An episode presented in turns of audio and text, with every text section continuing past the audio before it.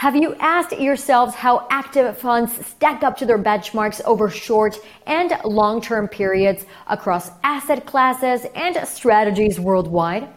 Are there markets where active or passive investing has historically had an advantage?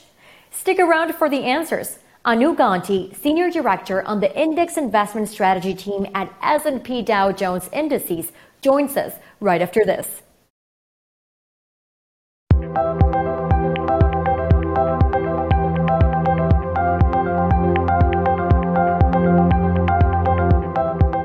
I'm Arianne Alcorta with ETF Guide. Thank you for joining us. If you're here for the first time, hit the subscribe button.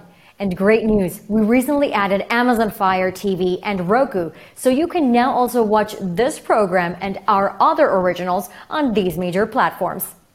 Now, how do active funds stack up in relation to their benchmarks in markets globally and across different asset classes and investment strategies? What are the performance trends of active funds versus their benchmarks over both short and long-term periods? The SPIVA scorecard from S&P Dow Jones Indices provides us with excellent insights. This is the de facto scorecard of active versus passive debate. Here to elaborate is Anu Ganti, Senior Director on the Index Investment Strategy team at S&P Dow Jones Indices. Anu, welcome to the program. Thank you so much for having me. Now, Anu, for the benefit of those who may not be familiar with the SPIVA scorecard, how does it work and how does it help investors? Yes, so SPIVA stands for S&P Indices versus Active, and it helps investors by providing an apples to apples comparison of fund performance versus the appropriate benchmark across categories. This is a semi-annual report and we've been doing this for 20 years it's also an independent report where we've covered periods where active has done relatively better and we've covered periods when active has done relatively worse. So we like to let the data speak for itself. It's also global in nature, where we've expanded coverage across regions, including Latin America, Canada, Europe, Australia, and so forth. And the analysis covers various time horizons. And finally, the report covers three metrics. Number one is performance what percentage of funds beat the benchmark? Two is survivorship. We account for the entire opportunity set and not just the survivors to eliminate that bias. And finally is weighted returns. We look at both equal and asset weighted averages. So when larger funds are doing better, then the asset weighted averages would look better as well. Now, I know during the bull market, a majority of active strategies were outperformed by their S&P index peers across most equity categories. Now that we're in a bear market, is that same trend still holding up? Yeah, so it's important to understand that beating the benchmark is tough. Although in this declining market, just 51% of US large cap equity funds lagged the S&P 500 during the first half of the year.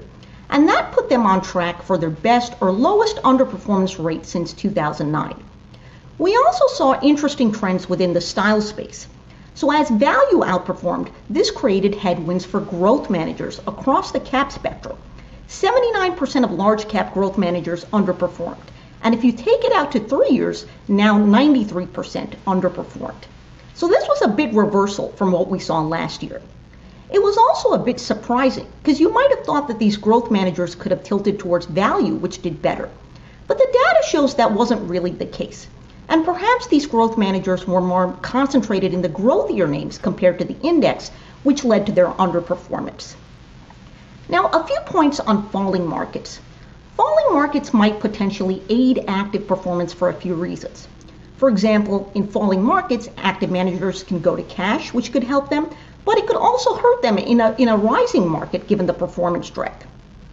Also, falling markets create a lot of noise and volatility. So we've seen a wide mix of underperformance rates across categories. And historically, we've seen that fewer managers underperform in strong down markets than strong up markets. And finally, an interesting point to note on dispersion or cross-sectional volatility. We've seen historically that more managers underperform in low dispersion environments, although there are exceptions. For example, if we look at 2021, it was a high dispersion year but still 85% of large cap equity managers underperformed. Now, talking about underperformance, it is no secret that the US bond market has experienced one of its worst years on record. What has that meant for the performance of actively managed bond funds versus corresponding bond indices? Yes, so I'd like to point out first that we have a new range of fixed income indices because of our merger between IHS Markit and S&P Global. And regarding fund performance, we really saw mixed performance depending on the category. So there were a couple of bright spots. For example, within Core Plus and High Yield, we saw 93% of Core Plus bond funds outperform, and we saw uh, 59% of active high yield bond funds outperform their respective benchmarks. But we saw weakness in other spaces, like loans, munis, as well as U.S. government. So we saw higher underperformance rates within the loan participation space, within municipal debt, as well as within the intermediate U.S. government categories. As the new year approaches, are there any other notable trends or important lessons that investors should consider as they look to 2023 and beyond?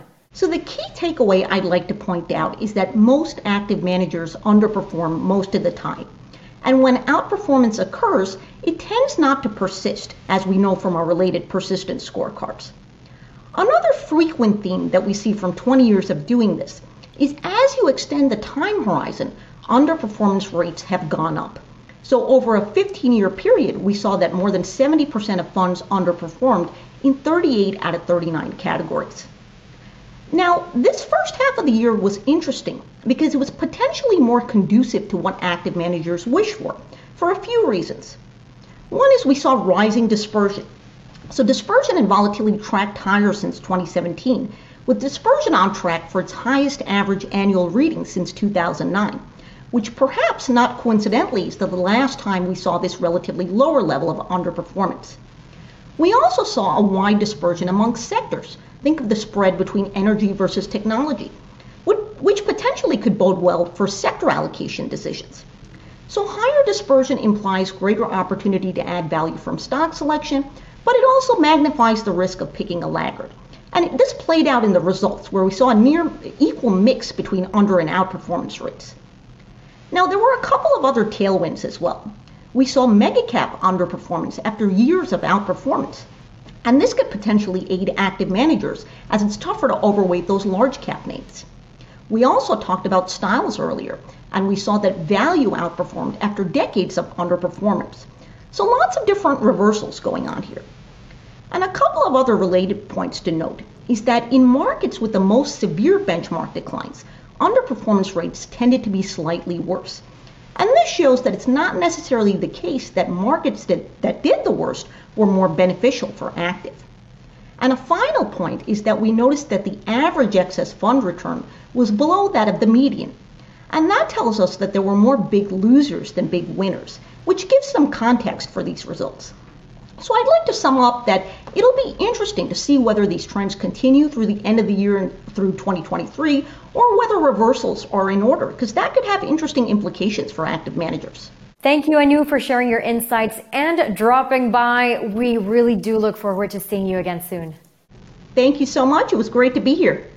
Now, for our audience, visit spglobal.com forward slash SPIVA to learn more about the SPIVA scorecard.